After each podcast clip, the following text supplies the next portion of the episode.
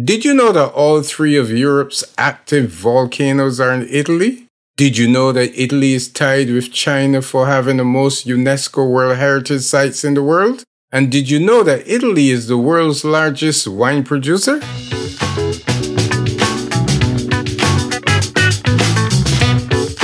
Hello and welcome to Tripcast 360, the podcast of lively banter about travel, tourism, and entertainment. This is Michael Gordon Bennett coming to you from Las Vegas, Nevada, and I am joined by the Barbados Flash. You know that young man we call Dave Apple, who is currently in the Big Apple, further known as New York City. And we have a pretty exciting show for you today. Part of our show will be discussing Italy, and then we're also going to have a wide ranging discussion on a variety of topics. But before we get into all that, Dave, how you doing, man? I'm doing fine. I had my first dose of the COVID vaccine on Saturday. I'm feeling really good about that. I'm scheduled mm-hmm. for my next uh, second dose in 30 days, in 28 days. After that, they said ah, another seven to 14 days you should wait before it reaches that 95 or 96%. Oh, and, and that, that, efficacy, and, yeah. Yeah. And at that point, I'm ready to travel, ready to jump on a plane. You know, I'm fortunate living here in Nevada. You know, our state population is small, and a lot of people are really, you know, getting the vaccine. I know they're doing it on a per capita basis. I'm more worried about the tourists that are coming here because Las Vegas is open. Uh, the governor had said it to open 50% by the first of March, and I know by this summer it's going to be exploding here. Um, so, um, you know, I'm kind of glad to see that we're starting to move in the right direction. And as regards to travel and tourism, uh, everything that I've been reading suggests that domestic travel is going to recover first. Yeah. So, um, yeah, you know, I, I bought a few well placed stocks in a few travel companies just so I can keep an eye on them and follow what the um, analysts are saying. And so that was one of the things that came out of that. Are you wealthy folks? You rich folks? Now, that's your money. I invested. By the way, I'm just wanting to let you know that right now. that that none, that money that you sent me to pay for us, I just use your money. All right. uh, all right. So before we uh, get into the uh, uh, nuts and bolts of today's show, the few housekeeping notes like we do at the beginning of every podcast. Uh, you can catch our podcast on our website, tripcast360.com. Uh, we're also available on every single podcast platform you can imagine, but we prefer you come to us directly, of course. Um, and you know we've got a, a, some exciting things coming up uh, in the next couple of months as uh, we are anticipating the return of at least some semblance of normalcy in the travel business. So yeah. hopefully you'll join us and uh, um, get your friends and uh, stuff to like us. And uh, I'm going to give a special plug before Dave talks about our social media platform. We've been making a concerted effort over the last couple of weeks to really utilize the Instagram platform. So I um, Dave's going to mention that in just a moment, but I want to make a special mention to get uh, as many people as possible to follow us. It lends itself well to what we do because you know travel is a visual medium, and uh, we've uh, started to have some really good success. So please, uh, uh, if you want to follow us on any platform that's social media related, start with Instagram. And like Michael said, follow us. We're on social. We're on social media at Facebook, Instagram, Twitter, and uh, LinkedIn. Follow us, link, like us, message us, and tag us. And I'll tell you what. Uh, subscribe to our newsletter. There's loads of great information there, including travel deals that you might want to consider. Yep, and and again, as I as I stated, all of this is going to be uh, really taking off in the next couple of months as we prepare for what I'm going to assume to be a pretty good summer travel season. Um, definitely domestically, but I think even the Caribbean. I know a lot of Americans are afraid of the Caribbean boogeyman in the summertime because of hurricanes. Stop it. Take yourself to the Caribbean as well. They're waiting for you anyway. So stop running around hiding because you're afraid of a hurricane that that's that that's ridiculous to me. It always has been. Uh, one of our po- podcast guests, you know, we did the the uh, Galapagos uh, Islands. She did such a fantastic job at presenting that. That'll probably be one of my first trips. Once I well, first I visit my kids, I visit my family, but after that, for leisure, I think the Galapagos Islands will be one of my first trips. Yeah, you'll be up there kissing the sea lions, man. Come on, you're not you're not supposed to touch those animals, by the way. anyway, be, be, before our guest hangs up on us, um, let, me get, let, me get, her in here. Our guest is Loanne Lake, a communications and public relations strategist, journalist, and published author. She has worked with Fortune 500 companies, the U.S. government, nonprofits, and tourist destinations. One of the reasons we have her here today is to discuss her extensive global travels that includes at least 18 Caribbean islands, 28 US states, and several international locales, which includes the primary subject of today's show, Italy. We also examine the benefits of showcasing culture to attract and retain visitors, a subject near and dear to my heart. And later, we'll discuss her podcast, authored by us. It's a jam packed hour. So without further ado, Loanne, welcome, welcome. Good afternoon, gentlemen. How are you? Thanks for having me. Oh gosh, you call this gentleman. Look out. okay. Let's That's do that again. Good. good. afternoon, Michael and Dave. How are you? Oh, that worked. That works. well, well, Lauren, um, I spoke to you, and you you have traveled to so many islands, uh, but you wanted to talk about Italy. Well, I'll tell you how much I know about Italy first. Okay. The only thing, uh, what I know about Italy, that is south of France, it, it borders Switzerland and it borders Austria. uh, you know more than I, I did know, when I went there. I I know about Vatican City. I've heard of Venice. Well, really and truly, Dave, I had that was my first time out of what I would consider the, the US and Caribbean um, spectrum. And mm-hmm. I was mm-hmm. in graduate school studying tourism and hospitality at Temple University. I w- I didn't get to do study abroad as an undergrad. And so I had promised myself when I, if I had the chance, I would do it. And I really had my sights set on Spain, but they did not have a summer curriculum that I could take for my degree. And I was heartbroken. So I was like, well, where else can I go? Because and I picked Spain because I, I love Spanish. I had studied it all through high school. My my dad's family grew up in Puerto Rico, so we we listened to a lot of Spanish music in my family. But since I couldn't do that, I said, well, Italy wouldn't be so bad. That's somewhere I've never been. And I looked at what we would be studying that summer and I said, sure, six weeks in Rome, had no clue about anything other than Italian food, and decided I go do this. This is 2000, mind you. So I'm studying tourism right before 9 11 hit. So it was a very interesting time altogether because that happened right after I came back. But it, I couldn't pass up the opportunity to spend a summer abroad. And uh, Temple University has a campus in Rome. So we were able to, they place us in apartments in a very regular Italian community where nobody speaks English. And if they do, they don't want to speak it to you. So they just watch you suffer and try to, you know, make your way through. So I was in grad school. Uh, they paired me with two other graduate students, and we're friends till today. Had never met them until the day we got on the plane from JFK to go on this trip. And we were so not acclimated, like literally our first day there, went to a grocery store. We're trying to buy groceries. Nobody spoke English. They were laughing at us. And I had a colleague who said, Oh, just add an O to everything. You'll be fine. I'm like, that's not going no. that will not work in my favor. So all I really had was a little um, a language book that I had bought that taught me how to pronounce the letters. And that was my introduction to Italy. And I think I sat in on a one of the language classes that my, my roommate was taking so I could hear how they pronounced everything. And that's how I learned to get my way around. But yeah, long story, that's why I ended up there. If I'm planning my first trip to Italy, what should I consider? How should I plan that trip? What goes into the details of mm-hmm. planning a trip to Italy that I come back to and I love this place?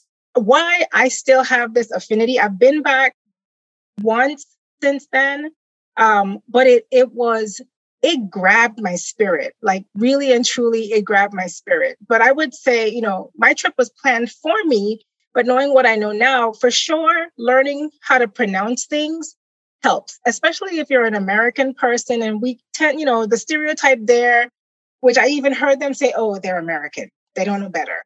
You know, w- there's a period in the summer, and we were there in the summertime. So the first six from May to July.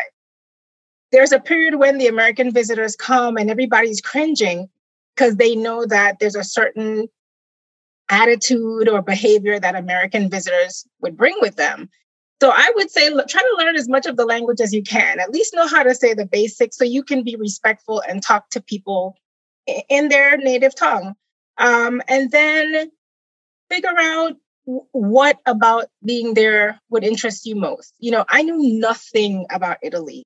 So I just found ways to explore. And um, our apartment was maybe a three mile walk from, from our campus. So we would walk together every day, pass things on the side of the road, stop and try a restaurant. You know, we love the pizza because it's nothing like American pizza at all. It's so much better. Uh, everything was fresh. So that was another thing. Like there were no preservatives in our food. Everything was freshly made, picked from the market that day. I mean, it's such a different culinary experience. So I would say if you yeah. like to eat, you plan your trip around the food things, you'd be fine. Um, I would also say, you know, learn how to get around on the trains because, well, maybe now I was there however many years ago. That's 2000, 2001. So things probably have changed, and I'm sure they have um, companies like Uber now there, but we relied on our feet, the buses, and the train. And their train system is rather extensive. So, you know, at least read up on those things. And now that we've got blogs and other means of learning about a place, you can you can find out what appeals to you before you get there so you're not clueless and and just expecting everyone to cater to especially you know like i said to cater to your americanness where you just assume everyone will speak english because you're there you know really right. and truly these are everyday folks going about their lives and they want you to try to at least learn how to speak to them so yeah, you, you hit on a pet peeve of mine. I call it the ugly American syndrome when we go oh, over they, there yes, and they somebody else's country. I hate that.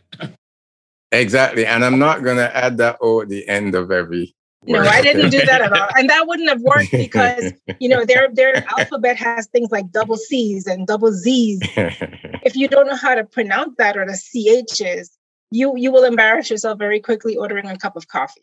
So I'm only saying that because Michael um, my, Michael tried that and he was thrown out of a couple of bars. You know. That's, oh, yeah, yeah, I call them Davos. Hey, uh, hey, I, I, don't know if you've seen this or not, but uh, Stanley Tucci is actually doing a show on CNN. Uh, I believe it's Sundays. It's yeah. all about Italy. He's done it for three or four weeks. I've seen two episodes so far, and you mentioned cuisine. Mm-hmm. He has spent a lot of time talking about cuisine, and he actually mentioned in one of his episodes about Italian pizza, which is mm-hmm. so unlike American oh my gosh, pizza. Nothing like Be- that. Before we get, I mean, that's one of the things Italy is probably most famous for is pizza. Tell everybody what an Italian pizza really is as compared to what we get the grease factories here in America. I don't even know what they put in it, uh, Michael. It's just, it's just, it doesn't even taste the same. All, you can taste the basil, you can taste the fresh, you know, they make the marinara sauce fresh. Um, usually a square you know i guess you'll see it in some places as a sicilian pizza. So it's square and cutting or cut into rectangles more so.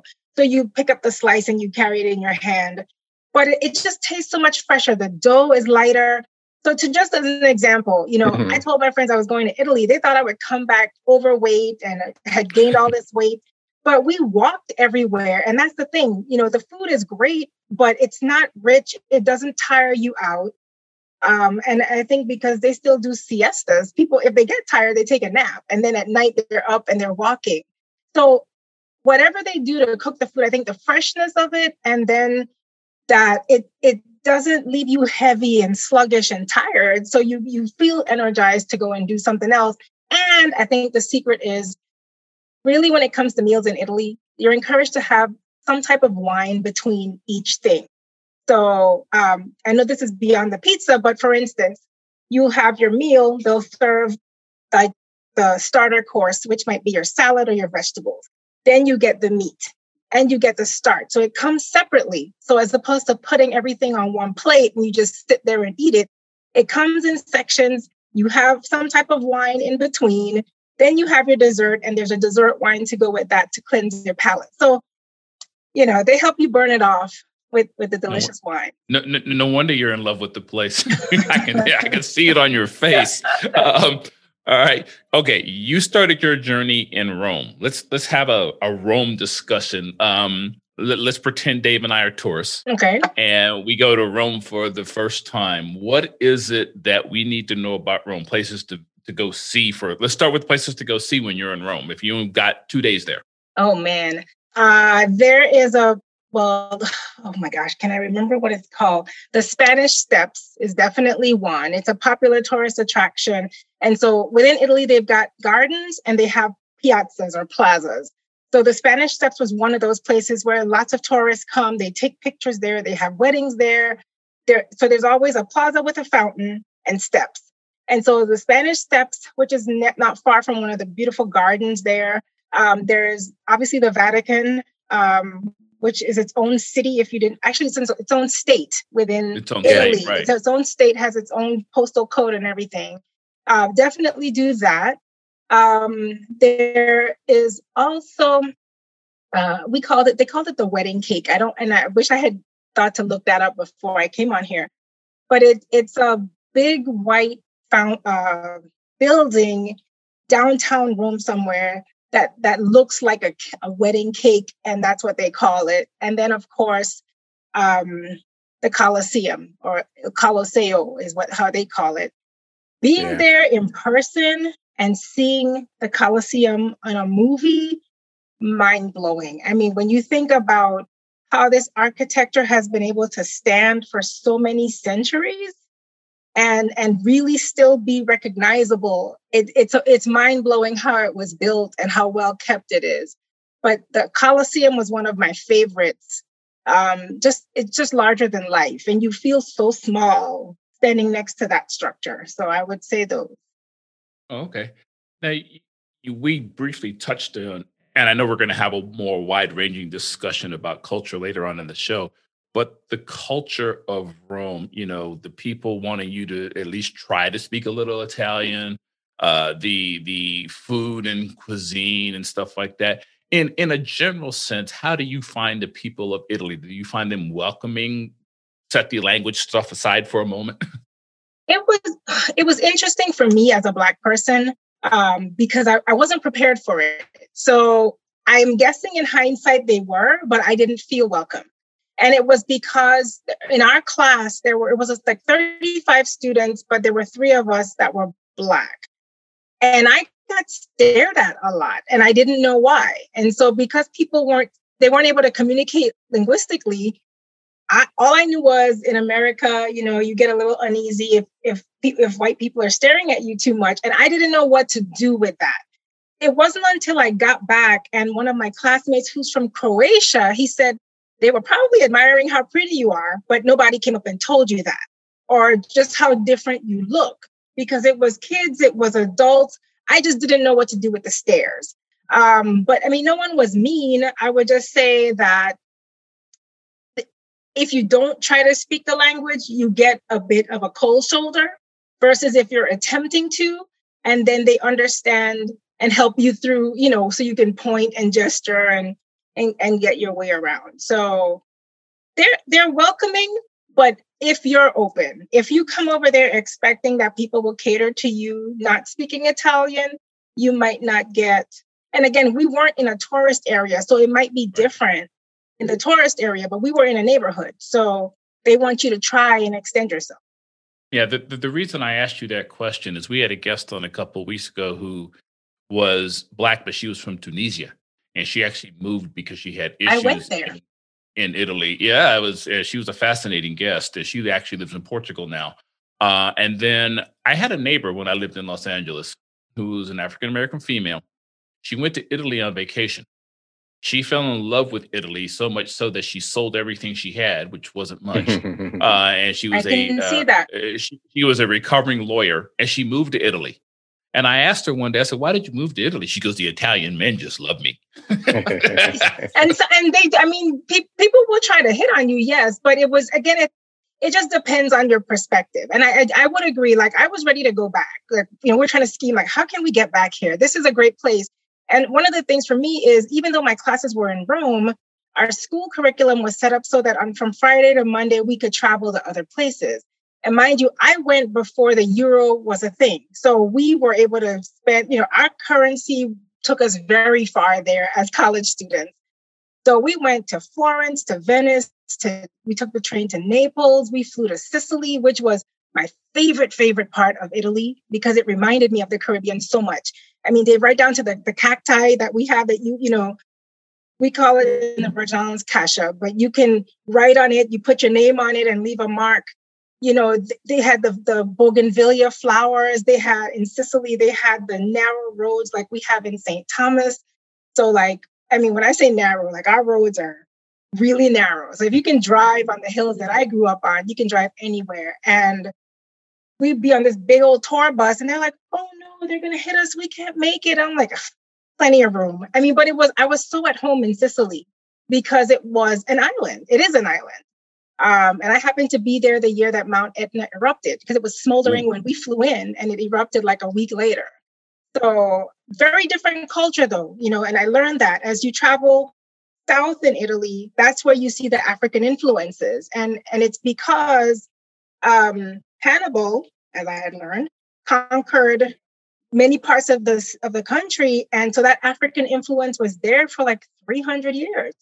And even the, the features of the people are different, the dialects are different than up north, but it, it feels more tropical the further south you go. And then if you go to like Milan, and Venice and Florence, it's a more European feel. You know, the cuisine is also more catered to to that environment. So very interesting. You talked about Venice, and Venice was built over a lagoon. I also read where Venice happens to be one of Europe's, Europe's most romantic cities as well. It was amazing. I mean, honestly, we were trying to travel there on a budget, and it's like a maybe two hour train ride from Rome. So you can get there very quickly. We stayed at a campground, which was a different experience than staying in a hotel right in the heart of Venice. But it's so beautiful. I mean, the colors, you know, if you've ever been to Curacao or Martinique, you know how those colors hit you in the face? Mm-hmm. Venice is like that. The buildings are vivid. The it, it's just amazing. And then to see how they get around on the the the um, gondolas, and you've got these ferries taking you across. So while we were there, there are these little, um, I guess, keys is what you would call them. And it was uh, Murano, Burano, and Torcello. And so Murano is where they do the blown glass, where which becomes uh, some of the souvenirs that the islands sell uh, Torcello was full of churches. Burano was a, some other kind of, uh, I think it was lace or something they were known for. But you could take the ferry over there, and their whole culture is built around the water. But what's so amazing is because the land space is so limited, it's packed. I mean, wall to wall, I don't know how that would work in COVID, but it was wall to wall. People probably as many people as there were pigeons. That that was my biggest drawback. I do not like pigeons, and they were everywhere. And of course, everyone wanted to feed them, so they just came in droves. It was, but um, but the architecture in Venice was absolutely stunning. And even if you knew nothing about Italian history or Venetian culture, it like I said, it just it spoke to my spirit, and so yeah. it, it was just gorgeous. Did you get the opportunity to visit any of those art galleries? They say there's so many art galleries there.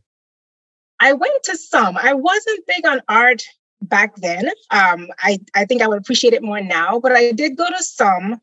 I was more interested in things around the food and the music. So, for instance, I, I went to a classical concert that was held in a church that was not far from the water. And, and I played clarinet. So like hearing the symphonic sounds just really spoke to me.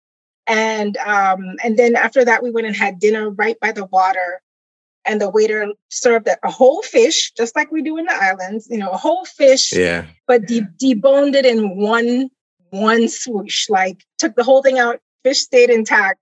You know, so I was more interested in like the culinary and and that part of the music and that thing. I didn't do as much of the art as I would have probably done now, but we did go see um, the the statue of David, Michelangelo's David. We saw that in yeah. Florence. So talk to us about the the food. I mean, what what's it? Is it is it different there than it is in Rome or Milan? Hmm, that's a good question. I think. I mean, I I didn't stay in Venice very long, but there was definitely okay. a heavy emphasis on seafood. You know, and for me, it was I love fish, so I, I tried that. Um, I think what you might see as a difference is the the the well, actually, no. It, it, everywhere we went, we had impeccable service. I mean, nobody was ever rude. It was such a high quality, and we weren't necessarily in expensive restaurants. It's just a culture of service. Um, yeah. So I can't really say that the food was different. I was just, I was just so impressed with the presentation. I think the way they serve food is an art form. You know, everything mm. they did there mm. was was a level of art to me. So it's not just even the physical art, like the paintings, just the everything they did. And like I said, what I mm-hmm. loved was you saw um, families out together. So, you know, like I said, they had siestas between 12 and 2, everything closed. And whether you took a nap or you just stayed in your house, people closed their businesses. Dinner started at four o'clock and they'd be open until 10, 10 30 at night, but you would see families out and walking and doing things together and I, I believe and the, the food service is around family so that whole family style you see at maggiano's restaurant or places like that that's where that comes from because it's they're serving you up in in many places where everyone can eat from the dish together it's a communal type of meal versus you know i'll just have my plate you have your plate there, there was always an option to have a family style of something especially like mm. I said, down in Sicily, it was a lot like that too. Mm. For those of you listening, you've probably heard uh, Loanne refer to the islands several times. Uh, she is from the U.S. Virgin Islands, I guess in particular St. Thomas. Am I correct? That's very correct. So when you hear her talk about the islands, that's what she's referring to.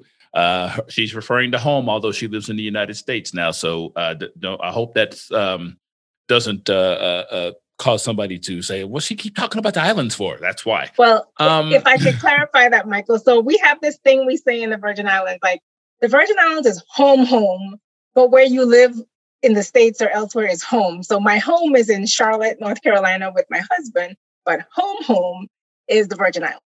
Ah, so so you hang your hat in Charlotte. Correct. Got it. Got it. Got it. Got Correct. It. Um, uh, before I uh, start heading north to Milan, uh, you discussed Sicily, and, and a lot of people, when they go visit Italy, they don't think of Sicily. They think of Venice, Naples, Rome, Milan in particular. They don't think about Sicily. And I, I think when you just gave us that little history, history lesson uh, about how Hannibal had conquered uh, Italy, Sicily's kind of sitting out there on an island by itself. Mm-hmm. Um, did you just take a ferry across to get to it and, and tell us specifically about the Sicilian culture as opposed to mainland Italy? Uh, no, we flew. We flew. It was okay. like a, I want to say a one hour, maybe hour and a half flight there on a smaller plane. And uh, whereas other parts of Italy, you could take the train and get to it, uh, we flew there.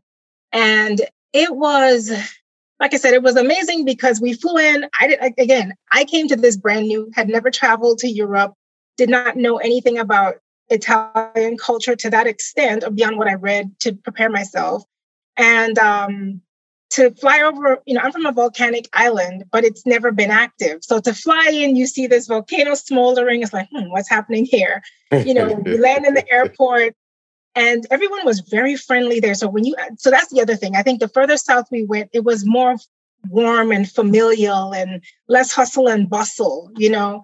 Uh, and we got to Sicily, and so people know Palermo because that's you know the Godfather and the mob and all that yeah. stuff we were in Taormina. So Palermo would be west, Taormina was east. And we spent four days there. And I think if I could have redone my trip and spent a week, I would probably still be over there. It was gorgeous. I mean, and it, it, it was what was different though. The beaches were gravelly. There were lots of rocks, so I wasn't prepared for rocks instead of sand. Um, but they had because it's mountainous. Again, it's a volcanic island. It's mountainous. Uh, we took a tram to get to the upper part of Taormina where everything happened. So all the restaurants, the jazz nightclubs. I would have never expected to hear American jazz in a Sicilian nightclub, but it was amazing. They had this jam session, and the artists are sitting in the middle of the floor, not on a stage, but sitting in the middle of the floor performing while the audience sits or stands around them. So you're like immersed into the music set. It was fabulous. And that's when, for me, I'm like, there's certain things that transcend culture and language, and music yeah. is one of them. And that was that was the highlight of my trip. You know, in all seriousness. Oh, but jazz jazz translates. It does, and the food was amazing. So I will say, I think if I had to choose between like pasta sauce or marinara sauce, which is the pure tomato sauce in Sicily versus anywhere else, Sicily. Like I could taste those tomatoes like somebody had pushed them in a pot right before they served it to me. It was that good. Yeah. That good. I, I, I think people underestimate, you know, because in America we get so much processed foods. And I think because I, you know, I spent three years of my childhood in Spain, mm-hmm. and so I'm very familiar with the siestas and you know Spanish nightlife, not starting until five, six, seven o'clock in the evening and lasting till midnight. But the freshness of the food that I tasted in Spain sounds similar to your experience in mm-hmm. Italy. It's fresh. It's not something that comes from a factory that's got all preservatives added to it. No, they're not having that. And if you serve one of them that kind of food, they'll probably spit in your face. Well, let me just tell you. So, like when we moved, we were, you know, when we got there, we went to the grocery store. Like I said, we were looking for things like uh, pancake mix and instant oatmeal. There was none of that. I mean, they, they make everything from scratch. So there was no prepackaged food item. You know, you had to get the thing you were going to cook and the ingredients to make the sauce and everything else that went with it. So that was definitely a, a, difference for us who were so used to the quick, fast, pop it in the microwave. There were no microwaves in our apartment. Okay. Okay. I got you. Now I, I'm I've seen a lot of stories of late, and Dave, you can you may be able to shed some light on this as well. Italy's culture, the people there are one of the older populations in the world uh, I, have been reading a lot about that and, and the fact that there, I know Lorraine Bracco, the actress, has actually gone over and bought like some property in Italy that costs like a dollar. And she's refurbishing all of it too. But I think one of the things that came out in the COVID thing was, you know, Italy was hardest hit of all the European countries, I think, with COVID. And I think one of the things yeah. that happened was they were talking about the age of the population. Italy's population is just flat out getting old. And did you experience that, or did you see a lot of younger folks in Italy when you were there, or, or, or did, did you get that sense that it was aging as well? I didn't get that sense at all. It was a mix. I mean, it, it yeah, where we were, I didn't notice that there were more older or younger people because there were there were folks. It was a mix a mixed community, uh, so I did not see that. So I'm not, I oh, can't okay. really answer to that. Okay. Well, now I'm going to take you north to probably every to yeah to every lady's favorite place on the planet. Shopping, shopping. Milan. And fashion. Shopping but it's extremely expensive. It is. And also i will use this disclaimer. I am not a big shopper but i had to go into a boutique. And my experience with milan was for work. So at some point in my career i was the sales director for the U.S. Virgin Islands tourism team, and we I got to fill in for our then commissioner of tourism at a um, event we were hosting Italian journalists, and so I was like, "Well, I have a passport. I'll go. Hey, I don't care if I'm third on the list of choices, but I'll go." And we stayed in such a fabulous hotel. It was I don't think I've ever stayed in anything so opulent in my life you know and for them that may not have even have been their highest star hotel but the level of yeah. service was just amazing. Mm-hmm. um and we were there for a travel show. I forget which ibt is what it was. And so two things struck me um not related to the travel part. People take their vacations or their holidays seriously over there. Like this was a travel show for families for the public. Folks were coming with uh, carry-on bags with travel brochures because they're that serious about where they're going to plan their next holiday as a family. So that was that. But my flight over there had gotten interrupted because there was a, a, airport strike by the baggage handlers or something. So I couldn't get mm-hmm. my luggage. I had a presentation to do right when I landed, and I, all I had was the clothes I'd been traveling in for like two days. And so we had to go to a store to find an outfit. And I'm like, I work for a government. I cannot show this price tag to my boss. Like, nobody's going to reimburse this thing.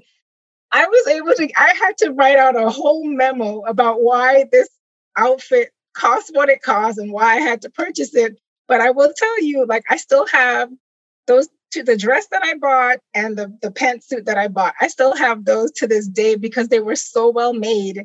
I can see why they charge what they charge. But to the average shopper who's used to, you know, BOGO or some kind of discount, that wasn't happening. It's it's boutiques, it's sophistication. I mean, the just the people going to work were dressed like they were on a runway in New York. So you had to be up on your fashion to feel to feel comparable there for sure. and not not to mention the fact that that part of Italy is up by the Swiss border and by the French border. So you're literally within an hour of the French Riviera. And anybody who knows anything about Monaco and all those places, Nice, uh, yeah, those people dress and they dress well. They dress well, but uh, I mean, Milan, I didn't see much of it, but it had a New York kind of feel to me, like the the um, the skyline. It's it's such high buildings that you don't get as much sunshine in on the streets as you're walking, and it's it's. I think there's a big financial district there too, so it did have that, you know, lower Manhattan feel to it. Um, but people, the women were impeccably dressed, absolutely and and the men dress like slobs. I got it. No, they, um, they were I'm, too, I'm teasing. I'm teasing. I'm teasing. I'm teasing. Um, when it comes, I know you had mentioned earlier that getting around Italy from city to city is fairly easy because you can just take a train. But when you're in a place like Milan or Venice or Rome, um, it, it are people getting around mainly on foot, car traffic, bicycles, like Copenhagen, the famous place for bicycles, for example? How, how do you get around within the city? Mopeds. So in, in Rome in particular, we saw a lot of that. So there were mopeds, and then what we call the um, the mini coupe here, they had uh, there was a name for it that was tied to their currency back then uh, Cinquecento, I think is what it's called. They had cars that were smaller than a Cooper. And we're like, how in the world can anybody fit in that and ride comfortably? But there were lots of little cars, not electric, but still very small in size. So that whole Fiat, which is Italian, you know, the Fiat size vehicle and smaller, and then mopeds. And when I tell you, they have that down to an art. We saw a man, his two children, and his wife on a moped and they pack them in and they've got their groceries on the back and they're cutting through traffic and they are not afraid of the cars around them. That's scary, especially for somebody my size, Dave. Did you get the opportunity to visit Verona? I did not. The furthest north I went uh, for my study abroad, the furthest north I went was I don't know which it is. I think Venice is higher up than Florence. That was it. And then on that second trip back, Milan. But so I didn't get to go to those parts. But I, I remember when our class arrived, we went to some type of vineyard that had a castle. They served, served us a seven course dinner. part of that was wild boar. That's all I remember. But it no, was no, no, no, no. Amazing. I didn't have that, but it was an amazing bread. Um, and I also went to this other little town called Terni, where I tried whitewater rafting for the first time. And I mean, that was the kind of place where it's great, not a whole lot of people, not a lot of visitors, but you don't want to miss your your taxi back to the main place because it takes a long time for the next one to come. Um, so that was the that was what I recall. Um, do you have a favorite Italian experience from your two trips there? Good or bad, it doesn't matter like I said, Sicily was was where where I think I, I left part of part of me. Um, it was it was just it was breathtaking, and um, I think because it felt so familiar, you know, uh, I, it was an unexpected kind of connection that I had. Mm-hmm. And if I could go back, I would. I mean, one thing about COVID that has made me sad is there's so many places I haven't gotten to travel to yet that I wonder what it will be like to visit. And if, like after Hurricane Katrina affected New Orleans, I went there after for the first time, but it wasn't the New Orleans that it was before Katrina.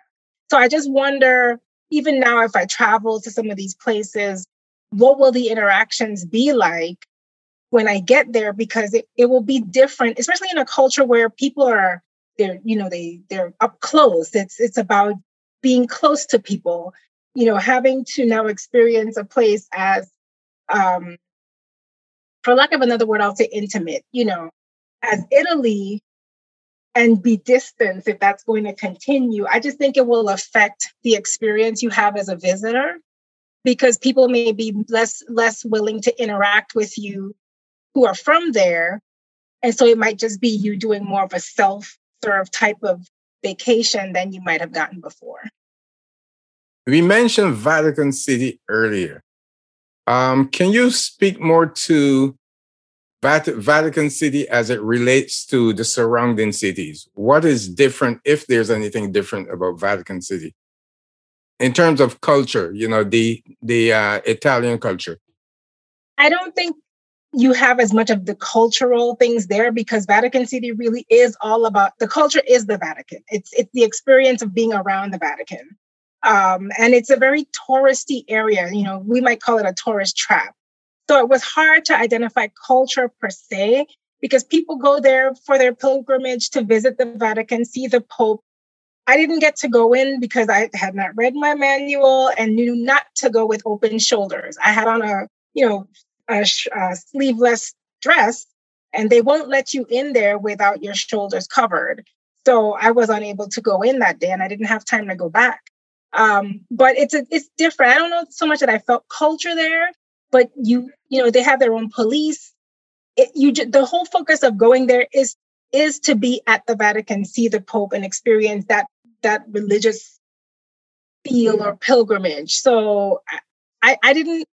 You could almost feel like you had gone to somewhere completely different, even though it's right in the heart of Rome, because it's it's so cent- so centric to to the church Everything is about the church.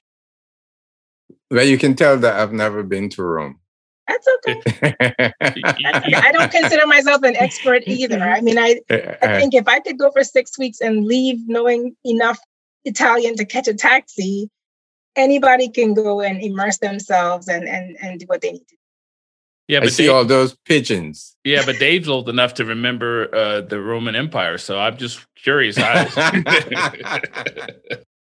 I, you know, one of the things that I'm um, curious about is in a post-COVID world, how the global European, in particular, travel community is going to recover from this. I mean, Italy is one of those countries that's literally dependent on tourism, just like the Caribbean. Of all the European countries, Italy is probably more dependent on tourism than probably 90% of them. And so I'm, I'm going to be curious to see as they are able to reopen and that and i again i don't know if it's going to be this summer given the vaccines and things like that. You know the italian economy was already having issues before the covid hit. Yeah. So uh, it, it's going to be curious you know in a macro sense to just how are they going to recover? I mean it, you know I, I know you know when you're watching stanley tucci on his cnn special you get one impression of italy but that appears to be shot pre-covid Right. Um, and, and so it, it's going to be interesting, and you know, because people haven't had that intimate contact that you referred to earlier. Right. I mean, Michael, honestly, that is a question I think every destination has to be asking itself right now. And if, for me, I I get geeked about those conversations because tourism development is really something I find very fascinating. And so I I I would love to be sitting in on those conversations like how do you still do this? For instance, if you know in Rome you're walking down one of the streets and the the pizza you asked me about pizza earlier and I, the memories are coming back to me now. So, you know, the pizza shop is street side, big old open window. The uh, gelato was a big thing. Gel- oh, gelato was amazing. Oh, I forgot to ask you about and, that. and uh, which is for those who don't know, gelato is their ice cream, and it's not the stuff we get in the grocery store here. It's just it's not Cold Stone Creamery. It's just a different richness that I haven't tasted anywhere. And then those Magnum um, ice cream bars that are big now, they were out back then in Italy, and I was so happy to see them in the stores here. But I digress in saying the, the, the restaurant, some of them were walk up storefronts, so their fast food was the little pizza shop was the little gelateria.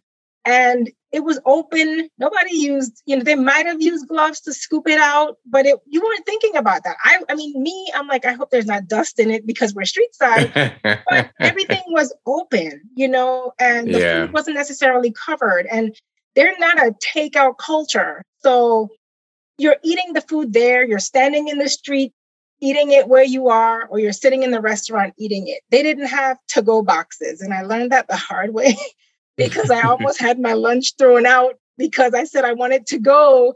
And there for them, that's takeaway. To go means you're done and they're going to discard it. So, because people tend to eat what's there then, they don't pack it up and go home with it. So, they didn't have styrofoam containers to package up my food nicely. Um, and so, when you're used to serving people right on the spot. You're standing on the street eating, shoulder to shoulder with people. Things aren't necessarily covered up for, you know, germs or whatever. That's going to change the way they um, execute and, and the way their culture operates because it is about eating together and hands on the food and everybody sharing the same utensil. I mean, family style becomes different if everyone has to have a different spoon to scoop out everything, or God forbid, you can't even do that. So they're going to bring you your own bowl now. So then is it really a family style dinner? You know, you don't pass around the bottle of wine and share it as a group anymore because now it has to be single served. Can the can the servers get close enough to you to serve the way they normally would? Like all those things are going to change your your visitor experience whether it's Italy, whether it's the Caribbean. I mean, you know, we where we love people too. We're a hugging culture. This not being able to touch folks has been hard, you know. So it changes the experience, and I don't think everyone has fully come to grips with how different their tourism product will have to be at the end of all of it. Yeah, I I, I totally agree. At this stage where we're at um, with COVID, what what do you consider to be normality? What's going to be normal like again? Or will will there be a new normal or will we go back to the way we were pre-COVID? I, I wish I had the answer to that. All I'm thinking about is carnival. Like, how do you do carnival? How do you do J'ouvert? How do you do Mardi Gras if you cannot touch people? Those are not cultural events that are meant to be done at a distance you know, and I don't know how far your listeners are coming from, but Carnival in just about every Caribbean island is a big street party for at least a week where you're eating and drinking and dancing and you are shoulder to shoulder, you know, to everybody, whether you know them or not. And I I would love if we can go back to that, I mean, it would. I think it would be hurtful to to not be able to engage that way. I just don't know what it will look like. I mean, the Virgin Islands was the first island to have to do a virtual carnival last year, 2020. And our, our kudos to our department, our tourism department. They pulled it off very, very well, not knowing what that would look like. But I don't think any of us want that to be the norm, because even if you have the virtual concerts, it's not the same as being there in person with the loud speakers and the the big bands and the costumes. And I, I, I played mas for years, so it's different to watch it versus to be immersed in it. Um, and I, I think so. To your question, I hope it's not. I hope our norm can be we return to some of that festiveness with safer restrictions but it, it will change. It will change everything. And so for a visitor coming, whatever it looks like in the future, they won't know what they've missed unless they look at that on an old video. But for those of us who know what it's like to, to revel, you know, to play mas, to fete, we're going to feel the difference because how do you not dance and hug the person that you're coming down the street with? And how do you not? Um, some people, you know, share a bottle of beer, or I mean, you like I said, you hug people. You're you're you're getting together with your friends. How do you do that and be six feet apart or with a mask? I mean, I, I just don't know what that looks like. That that's going to be difficult. I mean, uh, for somebody who has been to New Orleans for Mardi Gras a couple of times, you can't walk down a, a, a half inch of a block and not bump in, bump into people. I, I produced a TV special for the Travel Channel back in 1999 or 2000. And it was the first time I'd been to New Orleans during Mardi Gras. I was astounded at how many people jam into that little tiny French Quarter 24 hours a day, seven days a week for the 12 days before Lent. It was just, you're right. I don't know how we get that back. I don't know how a place like New Orleans is ever going to be able to go back to Mardi Gras as usual. I, I don't see it. And in the Caribbean, it's equally as devastating. I know. I mean, I've seen some of the chats. You know, Trinidad tried to do a virtual carnival this year, but their artists are hurting, and that's the thing. It's not just even about the visitors; it's the the businesses that depend on the revenue from these events. That what, what does normal look like for them? Because if you can't get the travelers to come in mass the way they used to, then how do you make up that lost revenue? What else can you mm-hmm. do to draw them when your whole livelihood, if you're a performer, your whole livelihood is parties and concerts. And gigs around the world that, you know, just even think about it. When I looked at some old uh, programs, because Netflix has become my best friend, you know, and I look at live concerts and comedy shows and even church um, services that are packed. We're, we're, we're so used to being so close to the next person. And it had me thinking about just even Broadway. I miss going to a show. And, you know, it's like, how do you, how do you put 400 people in a little theater when before that was what you were going to experience in this cozy atmosphere. But now, if somebody coughs, you know, we might all be squirming. So all of it has to be rethought. And um, I think whoever is first to figure out the best way to do it will win the prize. Yeah, I, yeah, totally agree with you. And actually, that's a perfect segue into uh, another topic we wanted to touch on in the few minutes we have left with you. Is the benefit of showcasing culture to attract and retain visitors. What you just said is going to make that comment extremely difficult to obtain.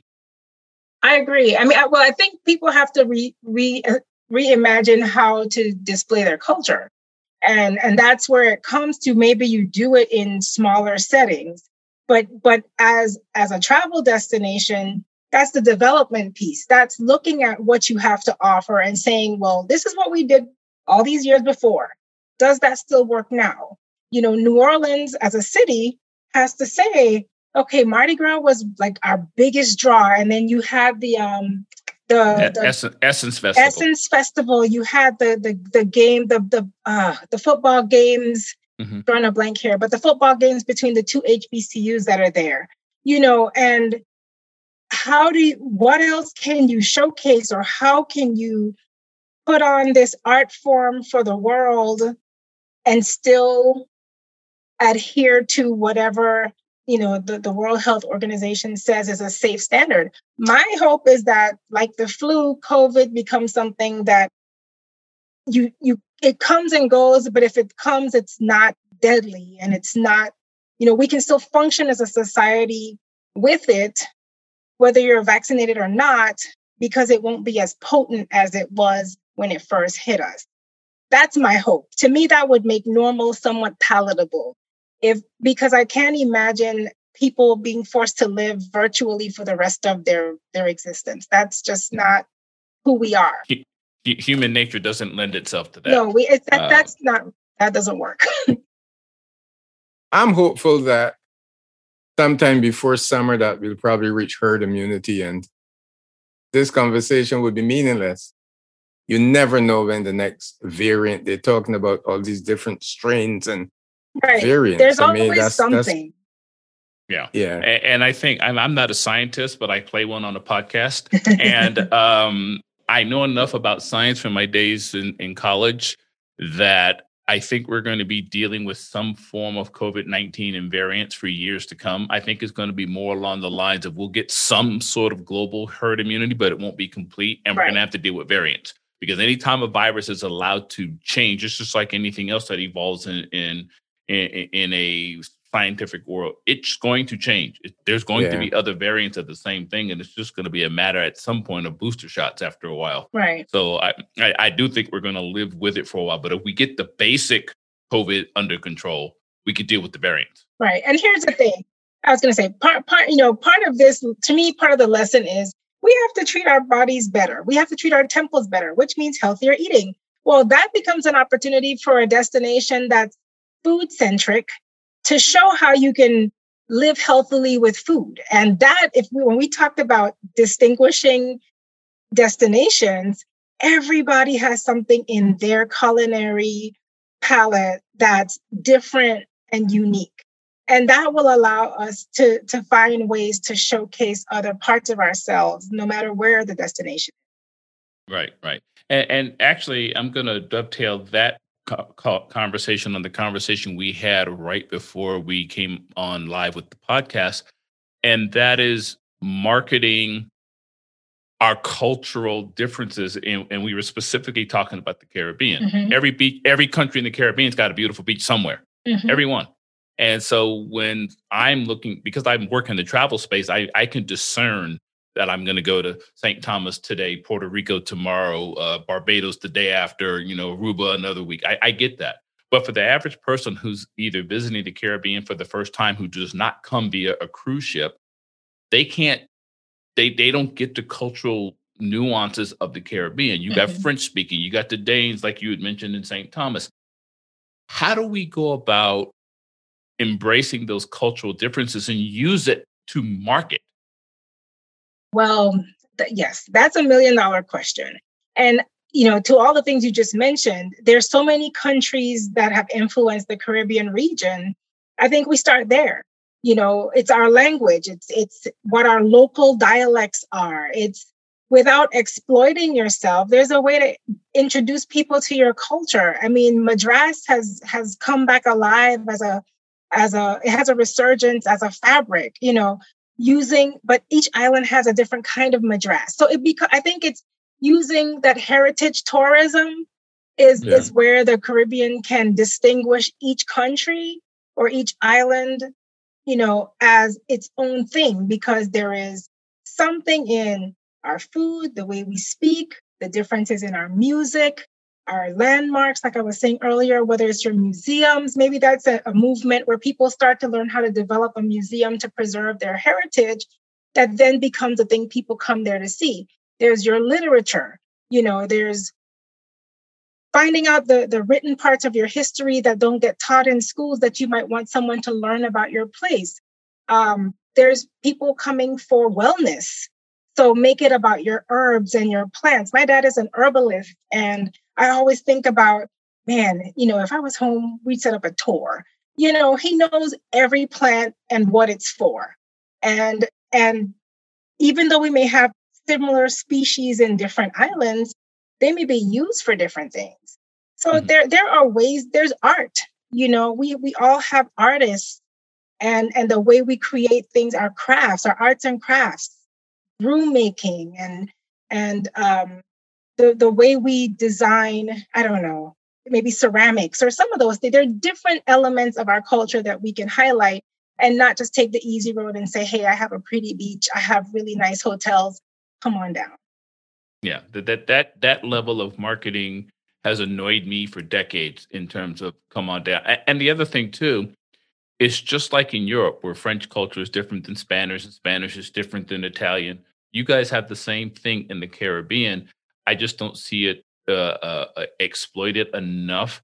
And the other thing too, in terms of tailoring the message, you know, America is about to hit their spring break with these college students. That's one message to them, but maybe you do a different message to the Europeans who are coming down for summer break, mm-hmm. or people who travel with children. You know, so right. what you what you do on vacation when you're a family is going to be different than what you do if you're a college student or a single person or someone on a bachelorette trip or a bachelor's trip, you know, so with one of the things I've seen with COVID is an opportunity for your villas, your Airbnb owners, small hotels. Um, I have a friend in Jamaica that is has converted his wife's family property into this. He calls it a bespoke farm stay, and it's a I think it's too big to be a bed and breakfast, but too small to be a hotel. But they've got their own farm. They grow their food. They've got the farm to table service. He's creating an event venue. I mean, watching him develop that just put all these ideas in my head. And from early last year, I said, hey, like your property is exactly what's going to be needed during COVID. Before we knew we'd be here a year later, you know, I just remember telling him, like, this is the future because as much as I like to travel, I've been to Vegas. I'd be leery about a hotel with 14,000 rooms. I'd rather stay somewhere where I can kind of manage my environment, you know, and still have some level of feeling like I left home and I don't have to do everything myself before plunging into a, a hotel environment where you're with thousands of people you don't know. Yeah, I, I, I still don't know how they're going to do that uh, here in Vegas, and uh, it, it's a little scary. My sister works at one of the casinos, and um, uh, you know, I, I, watch her go to work. She's got a face shield on plus mm. a mask up underneath of it, and you know, like I said, we just got the fifty percent capacity authorization mm. a couple of days ago. I don't know what's going to happen this summer when you know if the governor decides to relax those restrictions, but uh, yeah, I I like that Jamaica stuff though. I mean, Dave's a good farmer because if you want me to farm, all that fruit and vegetables going to die out there. But Dave, Dave can handle that. you talk about culture, and you talked about it in a way where you say that maybe literature. You talked about families traveling with children. Uh, this is a good way, I believe, to segue into your passion for uh, children's books. I know you're extremely passionate about the book and the podcast. Well, thank you for bringing that up. So, so well, first of all, tell us the name of the podcast. First so, of all, well, I want to clarify two things. So, one, I am one of the people behind the podcast. It's actually my sister's dream project. It's called Authored by Us, and it's a, a podcast that features children's book authors who write about diverse characters and cultures. So, while we know there are children's books all over, there are up and coming authors or even established authors who we may not have heard of because they don't get the visibility through a mainstream publisher.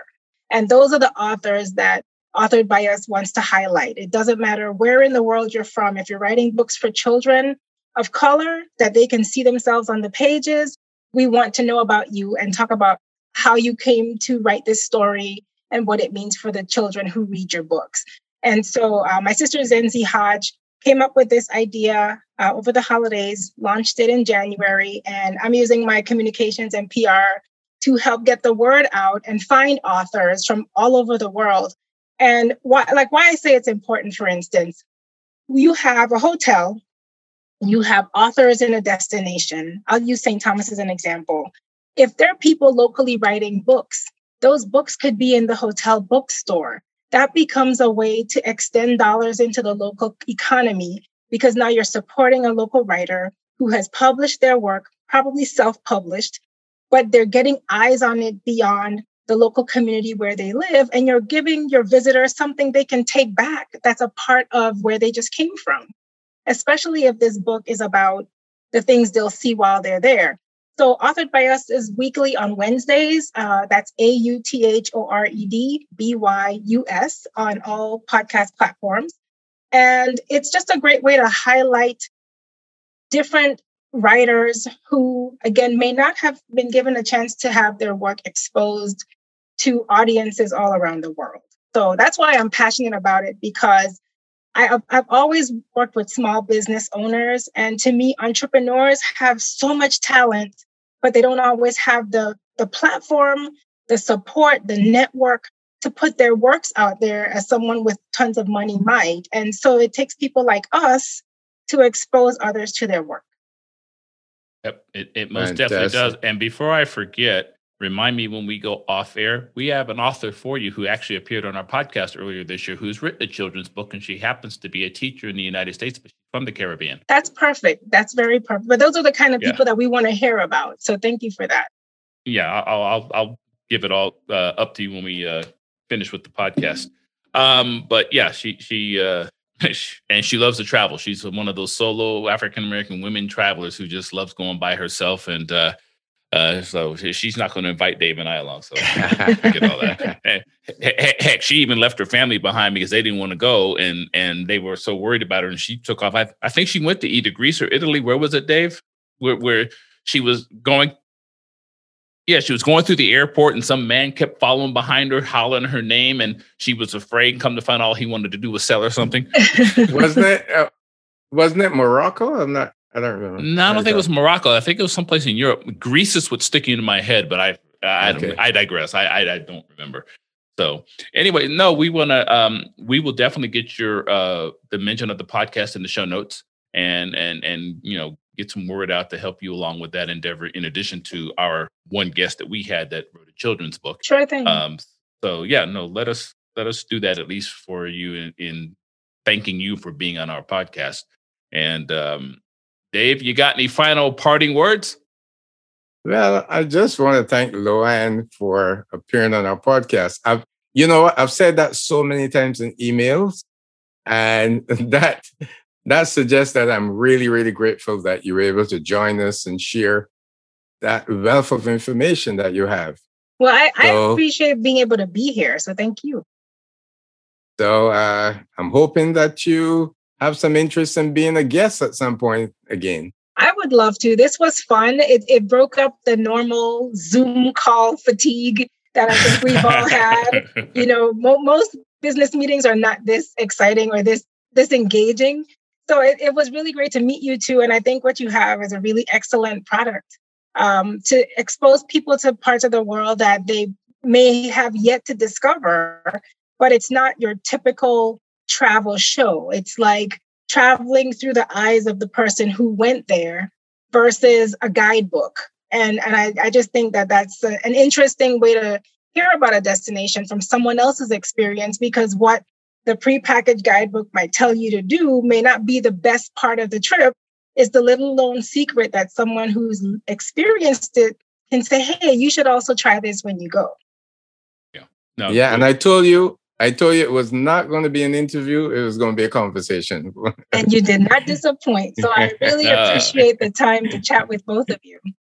Well, and I, I will end this podcast with this. I think we underestimate how much travel touches our lives. When you're sitting in your, the comfort of your home or your job, whatever place you happen to work, you're going to come across contact with somebody who's either traveled to get to you, traveled to your destination. And I don't mean commuting to work. There are people in your uh, places of business or your social life that come from all over the world. So one of the things that Dave and I wanted to do was to highlight that and br- and bring that to your attention. Don't underestimate travel just because you think it's always tied to a vacation. It's not. How can our listeners learn more about you and connect with you? Well, I, I don't have my website ready yet, but I am on Twitter and Instagram. My handle is at Gobi Writes. That's G O B like boy I Gobi Writes. Um, as I mentioned, I am a journalist, so I, I use that as a way to showcase some of the articles I've written. And I'm also on LinkedIn, Loanne Lake. Um, and so I'm sure that'll be in the show notes how to spell my name. It's spelled a little bit differently, um, but those will be the primary ways to reach me uh, Twitter or Instagram. Got it. Perfect. Well, Loanne, thank you so much for doing this. And that's all for today's show. If you like our show and want to learn more, please join our mailing list, which you can access on our website, tripcast360.com. So join us next time for another intriguing conversation with great guests such as Loanne. So for Dave Cumberbatch, this is Michael Gordon Bennett. We'll see you next time, and thanks for listening.